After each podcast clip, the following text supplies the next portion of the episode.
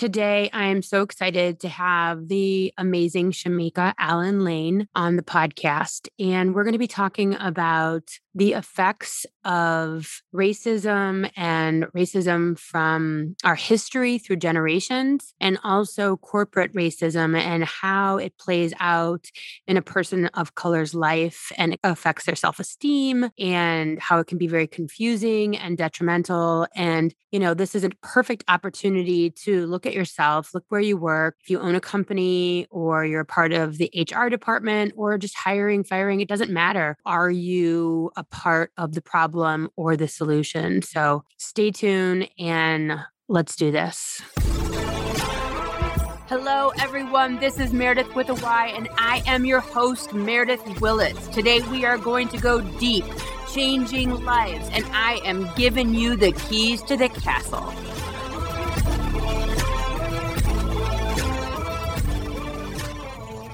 So I'm so excited to have you here today, my dear Shamika. And I'm so excited for the listeners to hear your story and your family's story and where you where you're coming from and how you got to where you're at today. So thank you so much for being here. Absolutely. I love it. I'm so excited. And I actually, as everyone knows, I I talked to people prior to the recording and it's so amazing how much your story has stayed with me. And I've been so excited to bring your story to the listeners because I know it's going to stay with them because as a white person and for the white listeners, we saw the story of the kid with the hair you know, you're wrestling, cut it. And we're like, yeah, your hair's long, just cut it.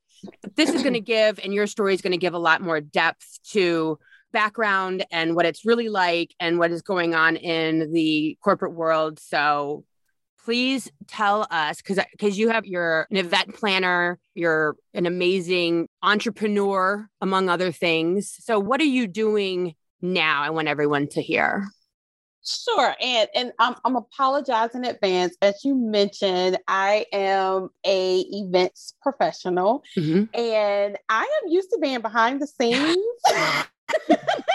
used to being behind the scenes and I have different equipment that I use for that. So I'm doing some earbuds today. So excuse me if I'm kind of touching and making sure that they're there and in and fine. Oh, you're so good. But in terms of what I'm doing right now, I have a company that I own called Catalyst Event Coaching.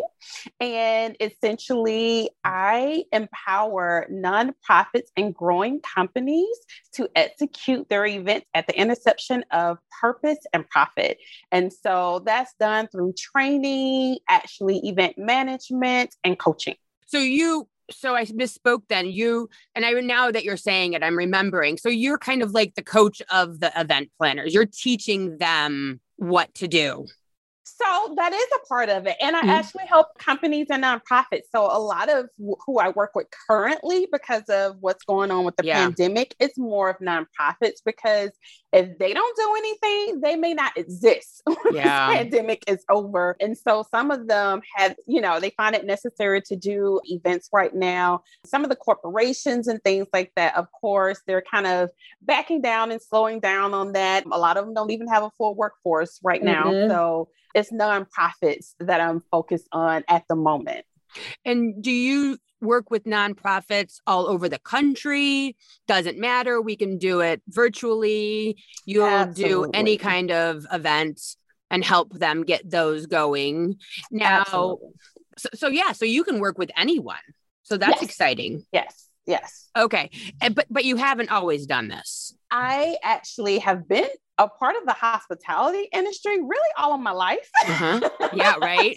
Yeah. Um, my father owned a restaurant growing up. And so as a child, I was there trying to help out with that every opportunity I could. They waited till I got of a certain age to allow me to help out a little bit more. So that's always been a part of me. But in terms of me going into this as a career path, I switched gears from my original career, which was supposed to be in engineering, and got exposed to to events through pursuing the engineering career. Oddly enough, that's funny. And so I.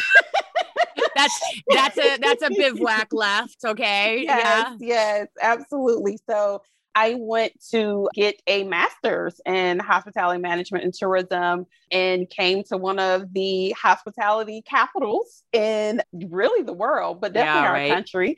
But um, when I came down, I did do a lot in the hotel industry. So that's where I've spent a lot of my events career. And you're in Orlando.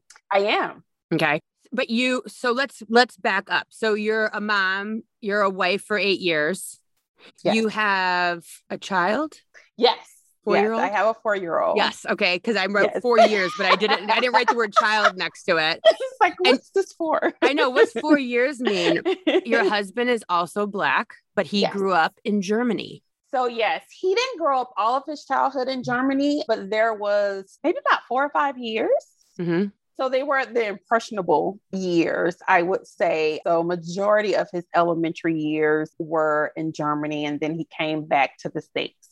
And such a different experience than your yes. experience because you grew up across the bridge. Up, yes. I, I grew up in Georgia, so Bible Belt South. mm-hmm. Different experience. So very different experience than him. And, and and really different than growing up, I would say, where I live now in Orlando. Right. Very yeah. different. Yeah, because I have here uh, rural Black Georgia.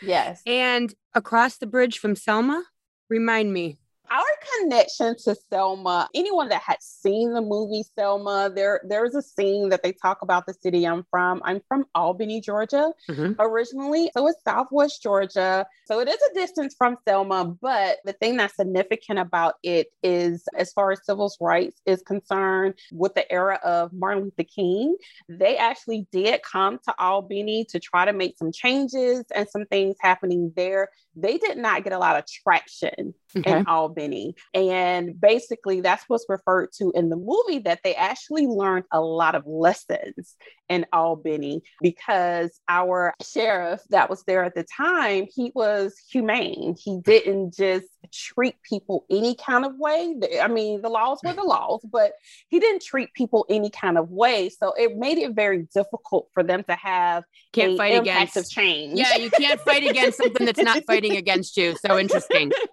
Yeah, right. So, and, and this is what I think is so we become by way of where we've been. Yes. And so not only you have the history of the Albany, you have the history of Martin Luther King, you have the history of, I mean, the Deep South, right? Like that's it. But then you also have a family history that also shaped your journey yes. and the way that white people and black people and the, the constructs of all right, we need to figure this out for our granddaughter, our daughter, right, and right. help her through this. As I know, and as I've talked about in the series, so many of us do. It doesn't matter what color you are.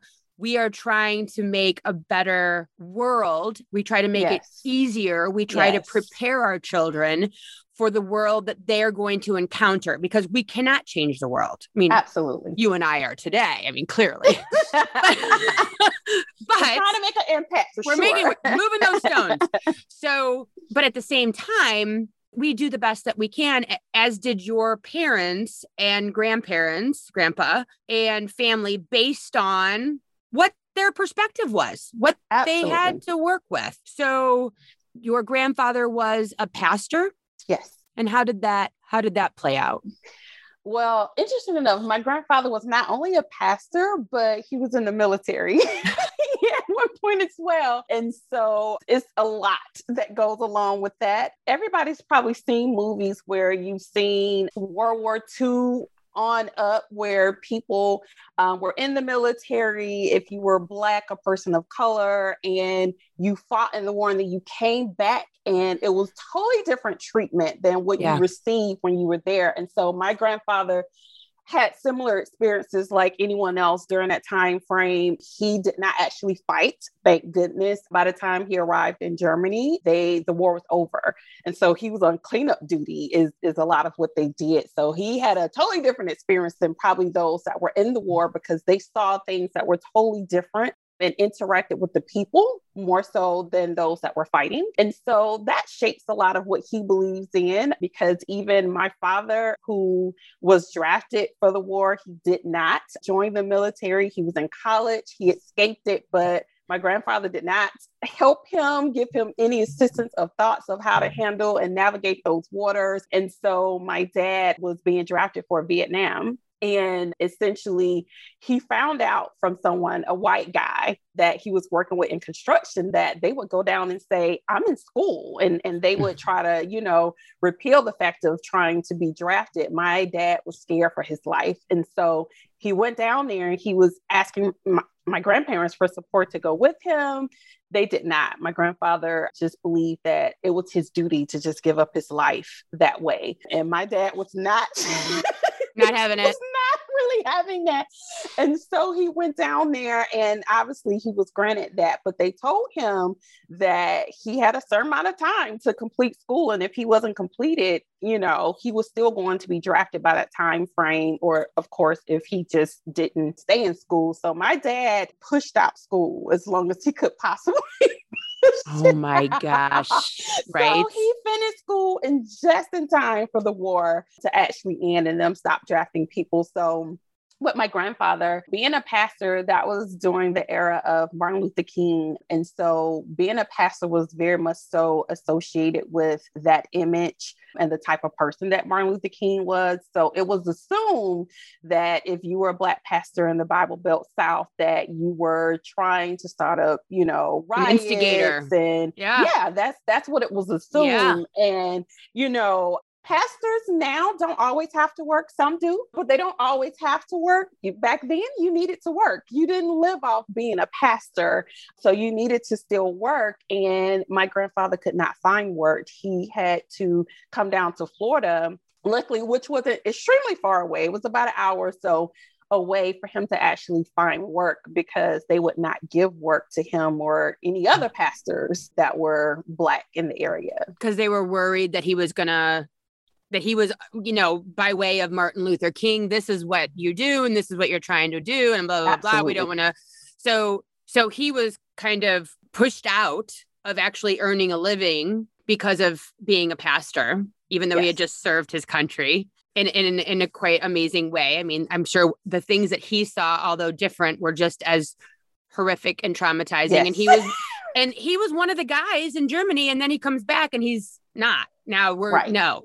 And that's what I think is so interesting. And, and and just traveling. I don't know how many listeners or yourself have traveled outside of the country, but the white and black experience outside of America is so profoundly different than the white and black experience in America. Mm-hmm. And I know that when we talked about like your husband's experience being in Germany and and having his formidable years experiencing being black mm-hmm and growing up was so profoundly different than your experience being black. Yes. Same color, same world, yes. but different, different experience, different energy, and a different. And that's kind of like it's so interesting because when I when I look at these things, I'm like, what? What are we doing wrong?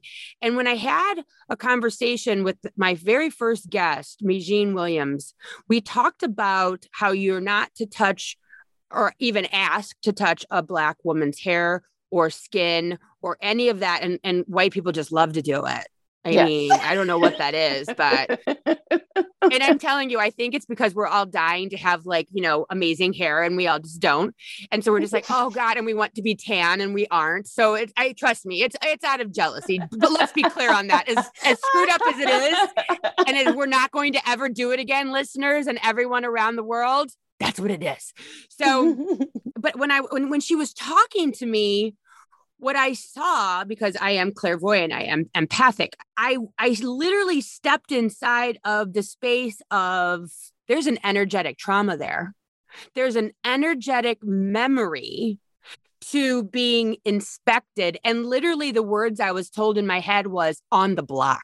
And I mm. was like, I don't know where that just came from, but it sounds like it probably is pretty profound. And so the energetic trauma Mm-hmm. The energetic experience of emotion that lives inside of people of color in this country is not the same as the energetic transference of energy and emotion and experience as people who did not go through, be passed down, is an ancestor of slaves. Period. And that is what I think there needs to be. That's the reckoning when I hear them talking about uh, what's the word when we pay restitution? Reparations. Thank you. Reparations. My brain couldn't get there. when we talk about the reparations, I look at that as the come to Jesus moment. And I know that there are a lot of people of color that don't look at, wait, eh, we don't need reparations. Let's move on from that and all this stuff. We need an accountability.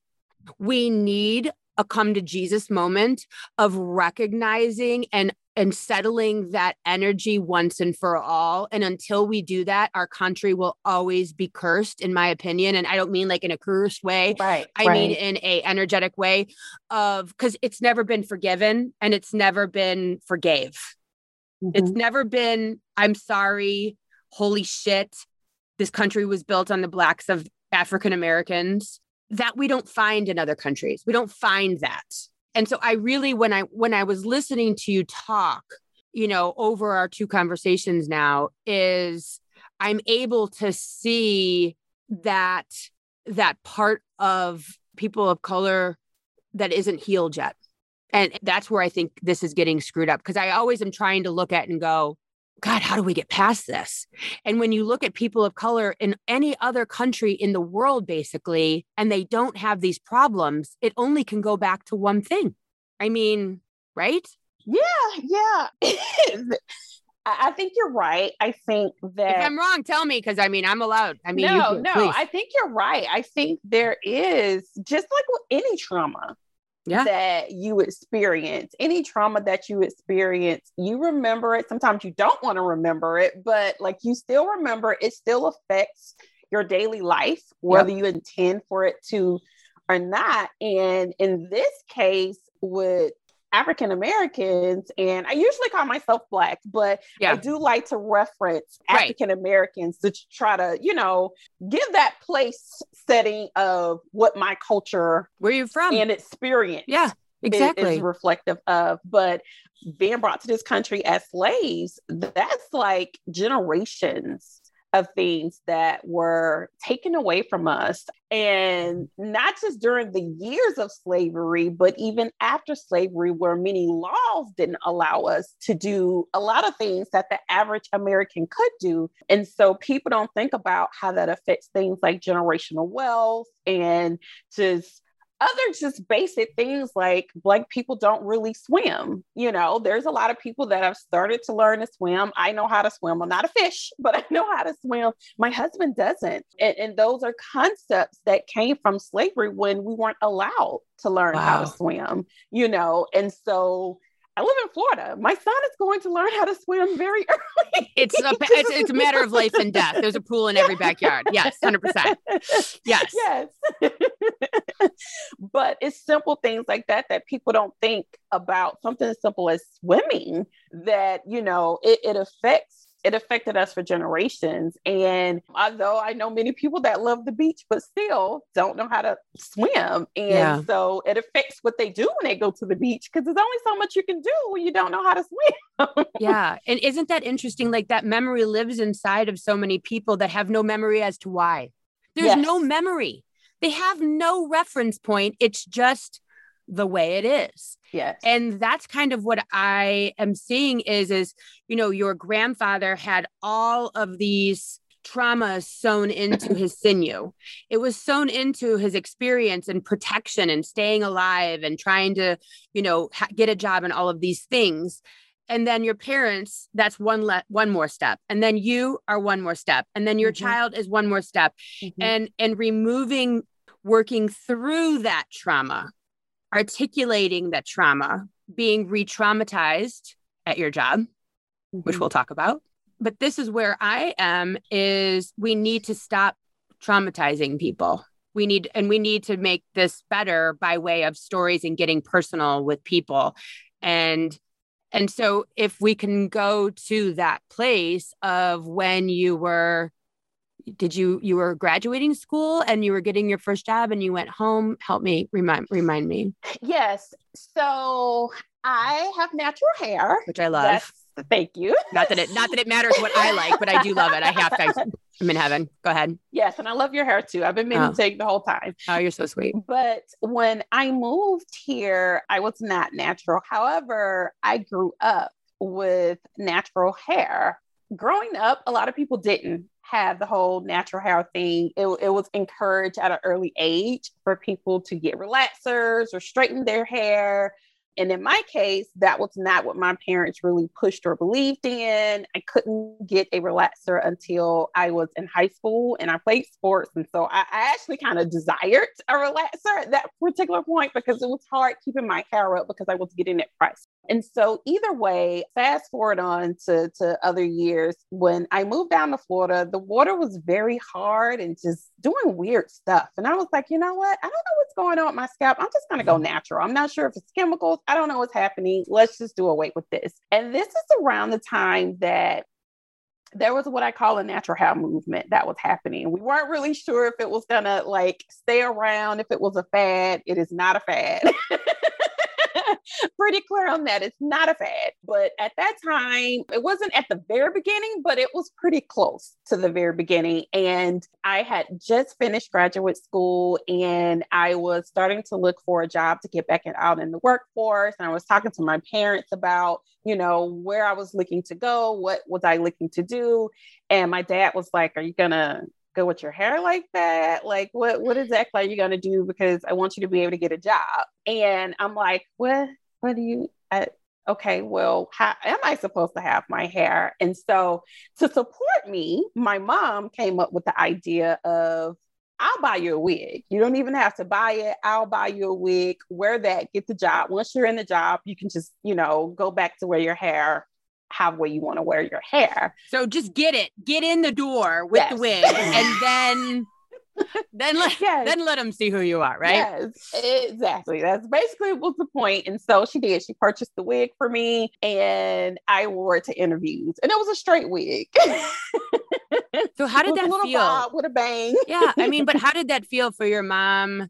Because her, it sounds like if she was having you to have natural hair for your childhood, that she really embraced African American, African hair and skin and natural, and you're beautiful. Yes. And I'm sure, like, knowing who you are now, that yes. all you've accomplished, you have an amazing self esteem. You were raised by parents who instilled self esteem.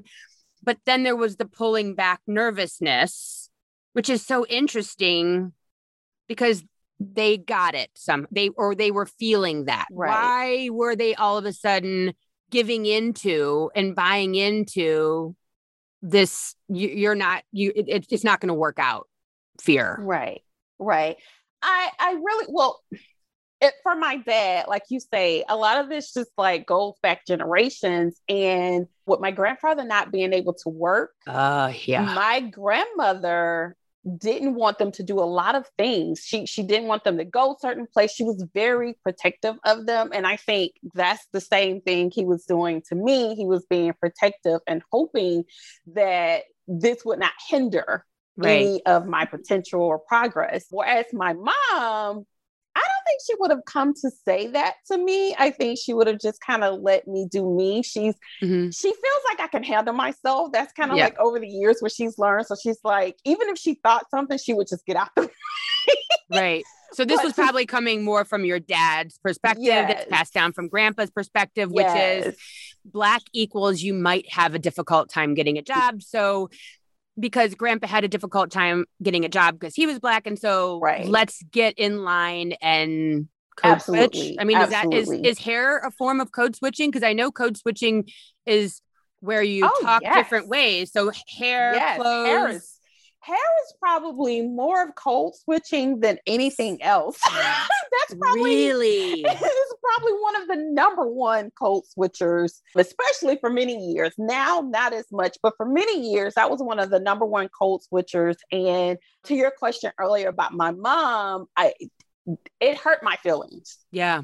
It hurt my feelings because, and, and I didn't try to like sit in it yeah, hurting yeah. my feelings at the yeah. time. I was trying to be strong because in my mind, when you make a choice like that, you already know you're going to get resistance. You already know someone is going to say something you're not going to like or that you don't agree with or whatever. Yeah. And so I expected that. And I expected that coming from the Black community as well as other communities. I didn't expect it from my parents, particularly my mom. Right. So that's But again, that goes back me. to protection too. Absolutely. So I'm sure when and this is going to trivialize it, but I'm going to bring it to the listener. When we do our projects for our kids at school, mm-hmm. we're not trusting their abilities. So we're kind of like jumping on and yes. saving them from their yes. failures and saving them from themselves. And so I'm sure that was your mom just being like, I don't know what else to do. So I'll just do all the bubble letters and just go ahead and yes. you know what I mean? Like I'll handle it for you. Like, you know, like we're all of us do it to protect you. Yes. Yeah. All of us do it in some weird way, shape, or form, you know, and that was that was what she knew. And it was probably coming from pressure, like you said, from your dad. And she's just like, all right, I'll just buy the damn wig. Like, let's just get through yes. yes. Let's just get you a job. let's get the job and let's go on. Let's, let's move on.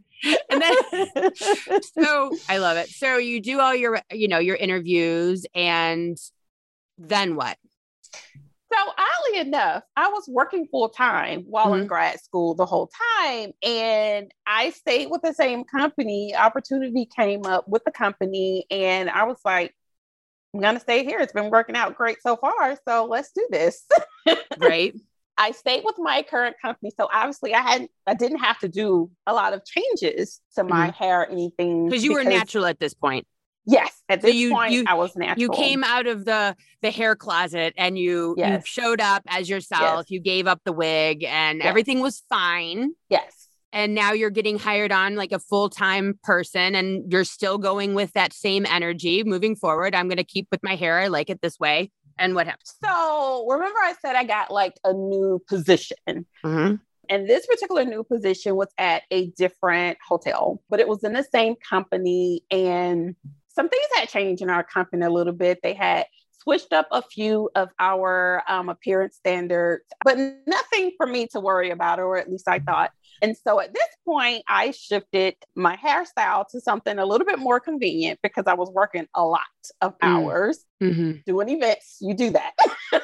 yeah, that's like all weekend nights. There's nothing yes. convenient about events. Yes. So I, I switched to a hairstyle that was a little bit more convenient for me that I wore as my go-to hairstyle. And there were no issues. And then I was like, okay, I'm ready to start trying to do something else different. Like I can't just go to this hairstyle all the time. And at this rate, I'm probably gonna like lose my hair because I'm putting tension on it and everything. And so I switched up to a different hairstyle and I was called into HR. And HR basically was trying to find a way to tell me my hair was wild. And I was just kind of like, really like of all the days you picked today and it was the one day i had a different hairstyle than what they were used to if you let me tell it the other style was probably a little bit more wilder and this style definitely took more time and effort than the previous style but it was humid I live in Orlando, so that happens from time to time. It was humid that day. And so, you know, did the humidity affect it a little bit? Sure. It did, but I don't think it was to a level of, oh my God, what did you do? And it looked like I was unkept. Right. But you were that clean. Was the conversation. So everyone knows you've been doing a job. They know your performance. They yes. know you're good at this. You yes. come in, you're clean, you're tidy, you're wearing yes. a uniform at the no. time. And no. not this job. No. Okay, this job. So you're you're presentable, and all of a sudden, HR, your hair's too wild. Yes. And she really couldn't describe what exactly was wrong with it. The best suggestion that she had to give was, why don't you just go back to wearing it the way it was? Yesterday. Go yes. back to it yesterday. Yesterday yes, was yes. bad. We can handle yes. My white self can handle yesterday. My white self cannot handle today. You pushed the limits. let's be of clear. Ex- the person that had the conversation with me was also a black woman. Oh, so, Nelly. and so that was part of my confusion. I'm like, well, I felt like she should have been able to explain to me what exactly was wrong, and she couldn't. which of course led me to believe that she was forced to have this conversation with me versus her actually having these feelings herself, because right. otherwise I would hope she could express it better. Right. Because if she had an issue, she'd go, okay, Remember how it was smooth here and exactly. then? We like smooth here. So if you can just get back to smooth here, or you know, like whatever, like right, he would right. be able to, as a black woman, to describe the process that needs to happen right. to get to X, with X being the gold standard right. of what hair needs to be. Right. So what happened? So I went back. I went back to it, but I felt defeated because mind you, this wasn't my first issue. You know, I had one with my parents, which yeah, I don't count the other issues of the other people of the world that I already know. We're talking about this issue today, yeah, right? Like this no, is what we're here I'm to not, talk about, yeah, right? Yeah. So you know, I had the issue with my parents that hit home for me. Now this is issue number two that's hitting home for me because I'm already fighting the hair fight with everybody else in the world. Like, so I'm already in full battle mode. But, you know, now this is like hitting home because this is work. And my work has always spoke for itself. I was always seen in a high regard and I want to continue having that high regard. And so I'm trying to figure out how to navigate the waters because at this point I am noticing that my hair tension the way I've been wearing it, it's now starting to take effect. And I do want to switch it up a little bit. Not to say I wasn't never going to wear that hairstyle again, but I needed to kind of bring in some other things. And just, I was still embracing being natural. Yeah. I was still learning my hair. You know, for those that aren't familiar, you know, when you go natural from having a relaxer, many times you cut it off. And so, mm when it's going through those phases of growing out at different lengths is doing different things. Your curl pattern is different. I'm dealing with it. I had a yes. mohawk and now Me I'm growing too. it out. Yeah. and so now I'm growing it out. I'm like, what is this? Yes. How do I handle these things over here? And like, so. it's all white and I, this is yellow. I'm like, and yes. and literally you're fighting with yourself every morning trying to make you're it happen. Hair. You don't know either. Yeah, and you're and you know my husband will be like, "Oh, it looks really good today." I'm like, "Oh my god, don't say that because that means it's never going to do this ever again." You know what I mean? Like, and so yes. I no, I totally hear what you're saying. And so for listeners, when you put a relaxer on your hair, so if I get a perm it gets big and curly or wavy right. curly. Now they right. have those. Right. But if a a person of color, a black woman, gets a relaxer, isn't that kind of the equivalent of a perm, but it makes it straight and smooth? Right. So it's okay. the, the opposite. Opposite. Absolutely. Yeah. Absolutely. So it makes it straight and smooth. And that's a whole process within itself. Yeah. yes. Right. That's yes. a whole nother story. That's a whole nother podcast. yes. Go watch Chris Rock's hair. You'll understand yes, it. Please. great, great show to go watch. You'll job. understand so much about black women's hair. You'll you'll you'll get up to speed. yeah, they do a good job. Yes. So now you're trying to like keep because the, when I'm listening to you, I'm like, you know, you, that's when you go home and you're like, why can't I just show up as me? Like, what's wrong with me? Right. And, and, that's exactly what happened. You you question you because like at any job, you have appearance standards. They may have something in there that you don't care for, you know, and it might not be a bunch. It may just be one thing, you know, it may just be, I got to wear pantyhose. Ugh. Right. Right. you know? But when you have a few things, it's kind of like you're mentally realizing what this job is costing you. Like, you know, am I okay with this? Do, do I show up as my best self every day with this in mind? How comfortable do I feel? And at this point, I'm not feeling as comfortable because I don't even know the reason yeah for the issue. So I don't even know how to get around it to say, okay, well, I can still be me but I can still meet what they're asking for by doing this. And I don't really know what they're asking for.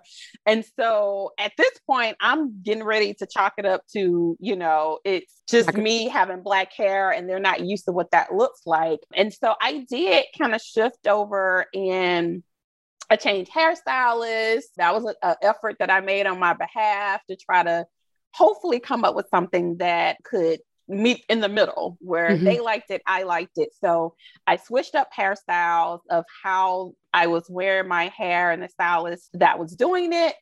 And I changed hotels and ran into another issue. Same company, but different hotel. Gotcha. And ran into another issue that I was like, are you kidding me?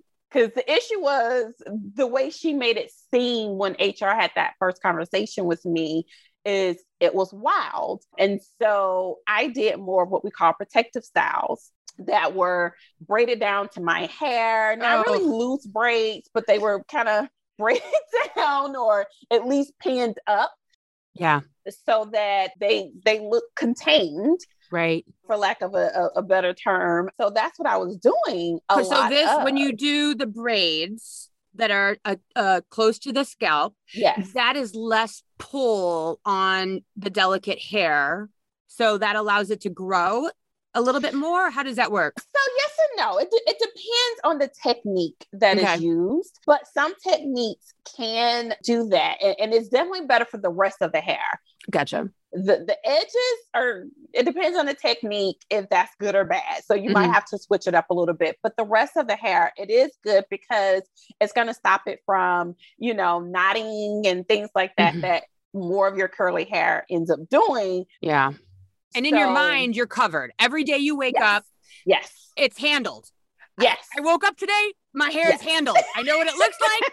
it's contained. Yes. It's not yes. wild. I yes. there's no frizz. Yes. I've got this hairstyle under control. You have now officially checked the hair box. Yes, yes. Or so you, you can't go to the airport because it's full of hairpins. so now they have to dig all in your hair and everything. So that's a whole nother story. I mean, I can't. I mean, I this I TSA, you need to listen to this. This is not okay. We are we this is not okay. Oh yes, my god. I went, I went and got my pre-check and clear because to not have to deal with that issue because it, it is it's a, it's a whole thing. But yes, so I, I was good. I was good for that until I went to my other property and wore a hairstyle that had a whole nother conversation with a different HR person. so now you've got the braids. Like now yes. this is box braids. So no, so this style that I had this particular time was they call them flat twists. So it's where it's twisted back, back, back, back. Yes, along a line. The mm-hmm. Mm-hmm. It's okay. to the scalp, and so it was basically coming back into a bun so in cute. the very back of my head. So it's about as professional as you can get while right. having black hair, right, and not being straight. It's, it's, it's, about as professional as you can get. And Adorable. so that's that's the style that I had, and I felt really comfortable in the style. And I was approached by a visiting HR person that worked out of our corporate office and basically letting me know that I was outside of appearance standards. And I was like, wait, hold. That was the first time I had the conversation of outside of appearance standards. You know, the rest I knew was subjective, but this time appearance standards came into it and i am not a rule breaker and so i so was this like, is policy this is policy related. So that's what he's referring to at this. So point. now we have a. It was a white guy. Yes. Yes. And he's talking now. He's talking policy. This isn't opinion. This isn't. Hey, this is you're breaking rules. Yes. Yes. With your and bun. So I'm having conversation because this is the first I've heard of this. And like I said, I, I don't break rules. And I'm one of those people, I read it from top to bottom. I don't skip and uh, I read it from top to bottom. I'm like, what rule? Like, where is this? Can you show me in the appearance standards? He couldn't. So let's start there. He couldn't. Mm-hmm. What he said to me was that they are in the process of working on a visual appearance standard guide to accompany the written appearance standards. And at this point, we had not been privy to this information or even aware that it was something that they were working on. And so he was telling me based on what they were working on in that document. And I was like, well, you must have a new update that's coming out to the appearance standards as well. But he was like, based on that information, you're outside of appearance standards. You need to take this out of your hair. Because that's that's how he left it. That's but wasn't it because it. there was too many parts? Well, I ended up investigating later to find out that's what it boiled down to. So essentially, I was able to talk to our VP of HR a little bit later, I don't know, a couple months, something like that. And um, I had a conversation with her. Luckily, we had a good relationship. I had a conversation with her and I said, Well, this is what was said to me. I was approached. What exactly is wrong? Because I don't understand. I've seen the pictures all of the pictures don't exactly match up with the appearance standards. Like, what is really the issue so that I know when I'm going to get my hair done, there isn't any issue when I come to work because I pay a lot of money to get my hair Because this is no joke, right? It's time, it's money. Now we got to go back yes. to the drawing board. I don't have yes. time to do this after five yes. o'clock. Right. Absolutely. So, basically, what she said to me is that if your hair has more than one part, oh, I can't then anything more than that would actually be a violation of appearance standards. Now that is that's not written or it wasn't written anywhere in the appearance standards, but somewhere along the line that's what they had deemed appropriate. But it wasn't written anywhere for you to know that, and it, regardless, it would have been absurd, and I would have tried to fight it, but. but that was the reasoning that I was provided. And anybody could have more than one part in their hair. Yeah. I mean, I don't think that has anything to do with color. Anyone can have more than one part.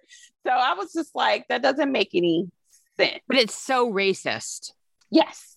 I mean, so I want you to understand the gravity of you telling me this story and how it's lived with me of how I mean, it's almost like they should have had like the Shamika and black people rules policy yes. standard because yes. we're we're making it up right now.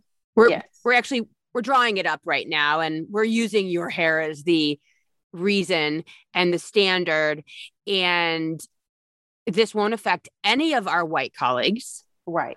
This is racism. This is not a, even a microaggression. This is a huge aggression towards people of color, Black women, especially, you know, with the braids or whatever it is. Mm-hmm. And I want people that are listening to understand how completely racist this is that if you are not making me comfortable as a white person to look at your body, your skin, your hair, and if that makes me uncomfortable, that's my freaking problem. I mean, and I want to go back to the first kind of property that you were at when they said your hair was too wild. And it's funny because there's that part of me that wants to kind of put it in parentheses and go, but but but her hair wasn't like wild. She didn't have it like in a full afro and make excuses. Right. Okay. right. But but we need to even be careful with that. You know, right. as I've learned in my journey of this, is that to say that this is okay, but this is okay, but this isn't okay, and this isn't okay, that's still racist. Okay. And so we need to go, well, hey guys, I want you to know that when she was told that her hair was too wild, it was still what would make you guys comfortable, white mm-hmm. listeners. You would have mm-hmm. still been okay and you would have still been comfortable and you wouldn't have walked in the property and gone, oh, wow, look, it's an afro. Because that's still racism. That's still using my white definition of appropriateness, my white definition of beauty and what's acceptable and not acceptable, and putting that on someone else. You know, it'd be like the skinny woman that walks in at 112 pounds and wants everyone else to be 112 pounds too. Like, that's not okay. That's not okay. And white women understand that. I don't need to be 112 pounds. I love right. myself, my curvy way. We get that as white women, but we need to go one step further and say, and so is everything else skin color, eye color, hairstyle, hair clothing, headdresses, hair wraps. Yes. I mean, I just had a conversation with a gal recently, and she's like, I was going into something and I had to sit there and pause and go, is this acceptable for me to wear a hair wrap? And she looked fly as hell. Let me tell you what. I mean, it was unbelievable. The, the, the jewelry, the whole thing. Yes, yes. I mean, uh, right. But she had to pause and go, Am I going to make someone uncomfortable because I'm meeting them for the first time and they don't know me to then be comfortable with my blackness? Holy shit. Amen. Right? Mm-hmm. And this is what we're talking about. This is racism at its finest in corporate, the corporate world yes. of creating policies on the fly. It's just not okay. And that and, and that's what happens all the time. I mean, I, I mean, that's just the reality. That's what happens all the time it's the it's the first time I experience it head on because yeah. like I said, I'm a rule follower. So, mm-hmm. You know, I I always done what was quote unquote the right thing to do and try to make everybody feel comfortable. But I did come from a predominantly black community. So there were a lot more things that were acceptable growing up than maybe here. But it's something that happens all the time where people make up the rules as they go. It's not written anywhere in most cases. Sometimes some get brave and they will go and change the rules and regulations yeah. to match uh, what they're thinking. But many times it's not. And and that's something that is is very common that people of color actually deal with. Yeah. And I mean, like just to hear your story, it's one of a 1000000000 mm-hmm. out there. And that's what I want people to get from today is that this I mean, you're so dynamic and wonderful and have that self esteem piece. But there's a lot of women out there that don't. And when someone does something that's this corporate racism, okay, it, it messes with them. Well, I'm gonna be honest with you. I'm, I'm gonna go a step further today. Please. This is not something I normally share, but this is me getting my power. It did mess with me. Mm. And to the point what you're saying about me being strong and having high self-esteem i did. I always had high self-esteem. I was raised that way. There was no reason for me to feel otherwise.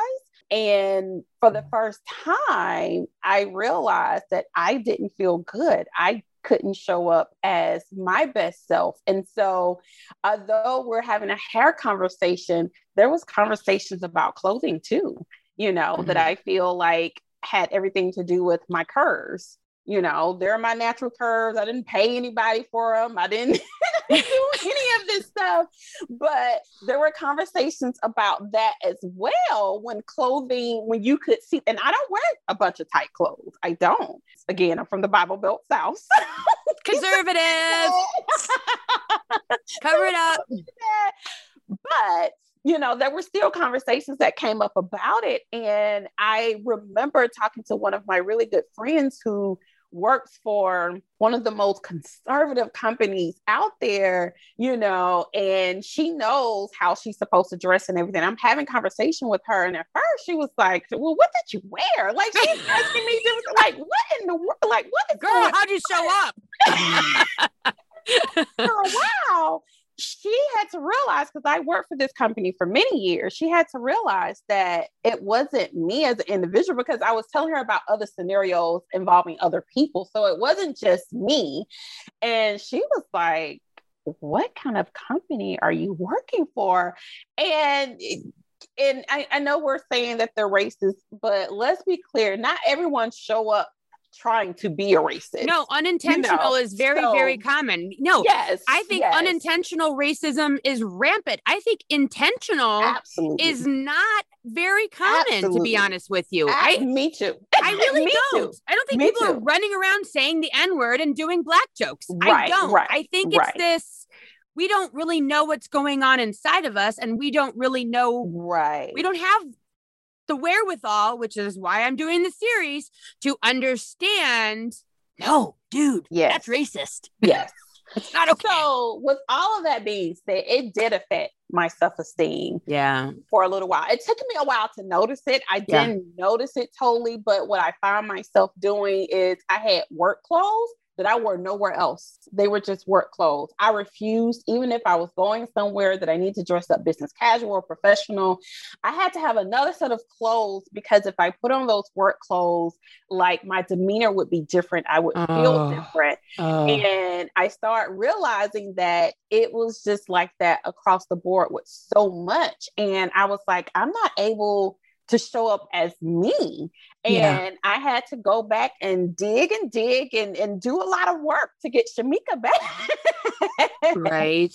Oh my gosh. And you know, it's so funny because I just, I actually just finished a call when I hit, you know, to talk to you today. And she and I were talking about how important it is to be ourself and to be true to ourself and to not and to stop looking to the left and to the right to find who we are mm-hmm. and if what we're doing is okay and when we don't be true to ourselves that is when we see depression anxiety low self-esteem you know drug use weight gain whatever it is because we're literally fighting a battle of knowing who we are yes. knowing who we are yes. and succumbing to others bullshit yes and when we know who we are and we are not being true to that person by way of clothes, job, makeup, hair, sexuality, whatever it is, mm-hmm. that is when you see a hardening and death. I really, really believe that we die inside. I wholeheartedly agree. And when we die inside, now you're going to see illness, cancer, heart disease, grief, lungs. These are all the things that are happening to the Black community. Yep. All the things that are happening, and people say it's disproportionate, and they come up with a thousand reasons why, but these are all the things. because they're they're they're not showing up as themselves. They're code switching. And I was actually listening to last night a, a seminar on the anti-Asian violence that's you know going on right now mm-hmm. and how to really be a part of and learn more about that. And it was interesting to listen to Asian women because a lot of people wouldn't understand that they also do the code switching where they're nice Absolutely. and quiet and polite and we don't want to cause any waves, but they really want to kill someone in the background because there's, there's violence and we're sexualizing right. Asian women. And we don't really think because they're considered the good race, the good, polite people math science, yeah. right? Yes, the good yes. people of color, the acceptable yes. people of color. We and I didn't even realize I knew I was doing this. I've been racist in that space and I didn't even know it. And now I know, and now I'm panicked. But now you have that come to Jesus but I'm telling you, a lot of people. I mean, I, I I actually had texted into the group on this call, and I said, "Oh my God." I asked this woman who was doing my nails. I know, I know. And I said, Where are you from? But she was speaking an Asian language that I had mm-hmm. never heard before. And she was right. from Mongolia. So it sounded very different. It was a very beautiful but interesting language. I go, Oh my gosh. And I should have said, that's a beautiful language. What is it? Mm-hmm. But in my racist ass unknown self, where are you from? Jesus, God, what? Yeah. And P.S. P.S. That was like a year ago. So I mean, like we can make strides. So if you're out there asking people where they're from and talking about black women's hair, you can be better. Trust me. I've been a disaster before. But but these are things that we're all learning. This is stuff that we're finally talking about. Asian women are talking. Stop saying, you know, using me as a sexual whatever. Stop looking at my black hair or skin or whatever mm-hmm. culture, what I'm eating and what I'm doing and whatever. I'm allowed. Yes. Screw you. Yeah. I don't need to code switch. I need to be me because I'm going to die if I don't. Mm-hmm. And my people are dying yes. because they're not being themselves. We're dying of heart disease rapidly. I promise you. It's because they're not being their true self. It's because they're switching and they're watching their tone mm-hmm. and they're not being angry because it makes white people uncomfortable oh. And I know I sound like a lunatic to people that are listening that are white. They're like, Meredith, what are you doing? And you know what I'm doing? I'm seeing it for the first time in a long time. And I hope that that what I'm talking about and what Shamika and I are talking about punches everyone in the face. I hope this punches every HR person in the face, every person that hires and fires and deals with a team and deals with employees or friends or whatever it is and goes, Oh my God, we called someone in and did the same thing. And they, you know what? No, it's not okay because you're killing people. You are. which we actually kind of have the exact same hair that's just different. Because look at, I've got my little poofaloop over here, and you've got your poofaloop over yes, here. Yes, yes, and, and I got my gray. I got my- and I got my gray too. I'm like all gray in front. I don't even know yes. what's happening. Yes, but yes, you know what? I, your story, your life, your journey, your path, your triumphs and tribulations and struggles. I loved that you were so vulnerable with being treated so poorly by anyone because that's always really, really difficult to talk about. And I want you to know that I respect you so much for bringing that forward because I think, I know that it's stories like yours and people bringing their stories to light that, hey, I'm a college graduate. I went to graduate school. I follow rules. I'm doing everything right. And you're still screwing with me. I'm still mm-hmm. not good enough. And mm-hmm. if I'm not good enough, where are we going? Mm-hmm. And I want you to know that I know I wasn't in the room that day, but I apologize that you had to go through anything like that. And it's not okay. And that's not who you are. And you are gorgeous. I hope everyone goes to YouTube and sees this beautiful face on this woman. She's going to start being out in front instead of event planning background. and no, but seriously, I want you to know that you're really amazing. And I honor you so much for telling me your story. It's changed my life indefinitely because I am a wacko with my hair you know, I've had hair like long and short and curly and straight and mohawk and pink and blue. So whatever you feel like. Yeah. And, and, and, and, you know what I mean? And to me, it's very personal self expression. Mm-hmm. And so I think we need to start expanding our views of what is acceptable and stop going to this conservative, it has to be X. And so thank you so much for coming here today and sharing your story, your life with all of us. I, I love you forever and ever for this. Well, thank you. And I appreciate the opportunity and I appreciate you having these conversations with people and seeking it out. I feel that that's how we're going to get somewhere. We, we need to have some conversations. Some people may not want to have conversations, but I feel like that's how we're going to get somewhere is you understanding someone's experience, why they feel the way that they feel, so that you can kind of see things differently, you know, yeah. and we can make different choices. Better choices. And when you were talking, I have to say this when you were talking about being a rule follower, I know it's scary to be the Rosa Parks, to be that ball busting woman.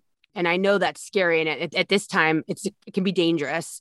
But, you know, to all my Asian listeners out there who are being quiet when they want to yell and to you when you want to say there's nothing wrong with my hair mm-hmm. you cannot make rules on the fly we need to look at our four women who got us to today and change the world and know that sometimes we need to get out and yell and scream and say no more because it's going to be through us changing we need to sit in the front of the bus and at you know the, the, the lunch counter and we need to change because of us. We're that powerful and we can do it. So thank Absolutely. you so much. Absolutely. Thank, thank you. you. Thank you. And I, I I can't wait to just watch your amazing story go out into the world and let everyone hear. So thank you so much for being here. And thank you for sharing your story. You've been amazing. Thank you. Thanks for listening. If you would like to connect on a more personal level, head over to meredithwillits.com or on Instagram at Meredith with a Y for behind the scene footage and outtakes. Please subscribe and come back each week for more Meredith with a Y. Thanks again for listening. Cheers.